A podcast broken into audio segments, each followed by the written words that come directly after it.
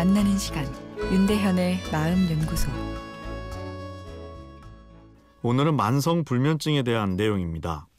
작년 초부터 잠이 불편합니다. 고3 아들 공부 마치고 잠들 때까지 저도 안 잤는데 그때부터 불면이 생긴 듯 합니다.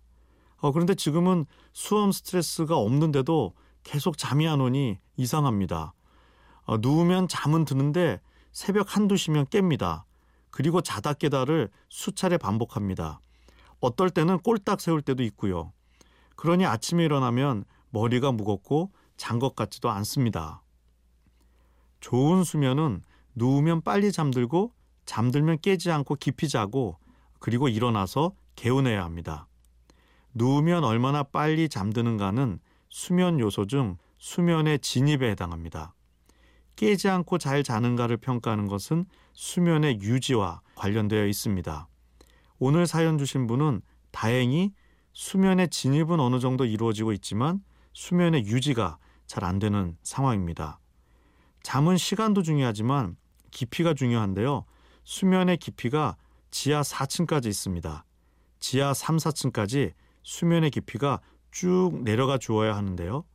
지하 깊숙이 내려갔다는 것은 그만큼 뇌가 현실에서 멀리 떨어져 고요히 휴식을 취하는 상태인 거죠. 얕은 잠을 자면 계속 주변 환경에 영향을 받게 되어 자고 일어나도 개운하지가 않습니다. 중간에 자꾸 깨게 되고요.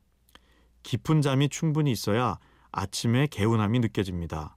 뇌가 수면을 통해 충분히 회복이 되었기 때문인데요. 어, 그러나 잠잔다고 10시간씩 누워 있어도 깊은 잠이 사라져 버리면 자도 잔 것 같지 않습니다. 뇌의 스위치가 다 꺼지지 않고 언제든 일어날 준비를 한 채 스탠바이 상태로 살짝 잠들었던 것이죠. 야간 경계 근무를 밤새 한 거와 비슷한 상황인데요. 왜 아들이 대학 들어가고 나서도 불면이 지속되는지 궁금하시죠? 처음에는 잠을 못 들게 하는 구체적인 삶의 내용이 있었습니다. 예, 스트레스 요인이 있는 것이죠. 그런데 그 스트레스 요인이 사라져도 계속 잠이 오지 않는 것은 불면 자체가 스트레스 요인이 되어 불면이 불면을 예, 만들고 있기 때문입니다. 아들이 입시에 성공해야 할 텐데 힘들지는 않나 이런 스트레스 요인이 불면을 일으켰다면 나중 가서는 요즘 수면이 영 좋지 않은데 오늘도 새벽에 깨서 홀딱 세우면 어떡하지라는 불면에 대한 걱정 자체가 스트레스가 되어 내 수면을 방해하게 됩니다. 불면에 대한 걱정이 불면을 일으키게 되면 악순환의 고리가 생겨 남들 보기엔 걱정거리가 없어도 계속 불면이 지속되게 되죠. 내일 이어서 말씀드리겠습니다.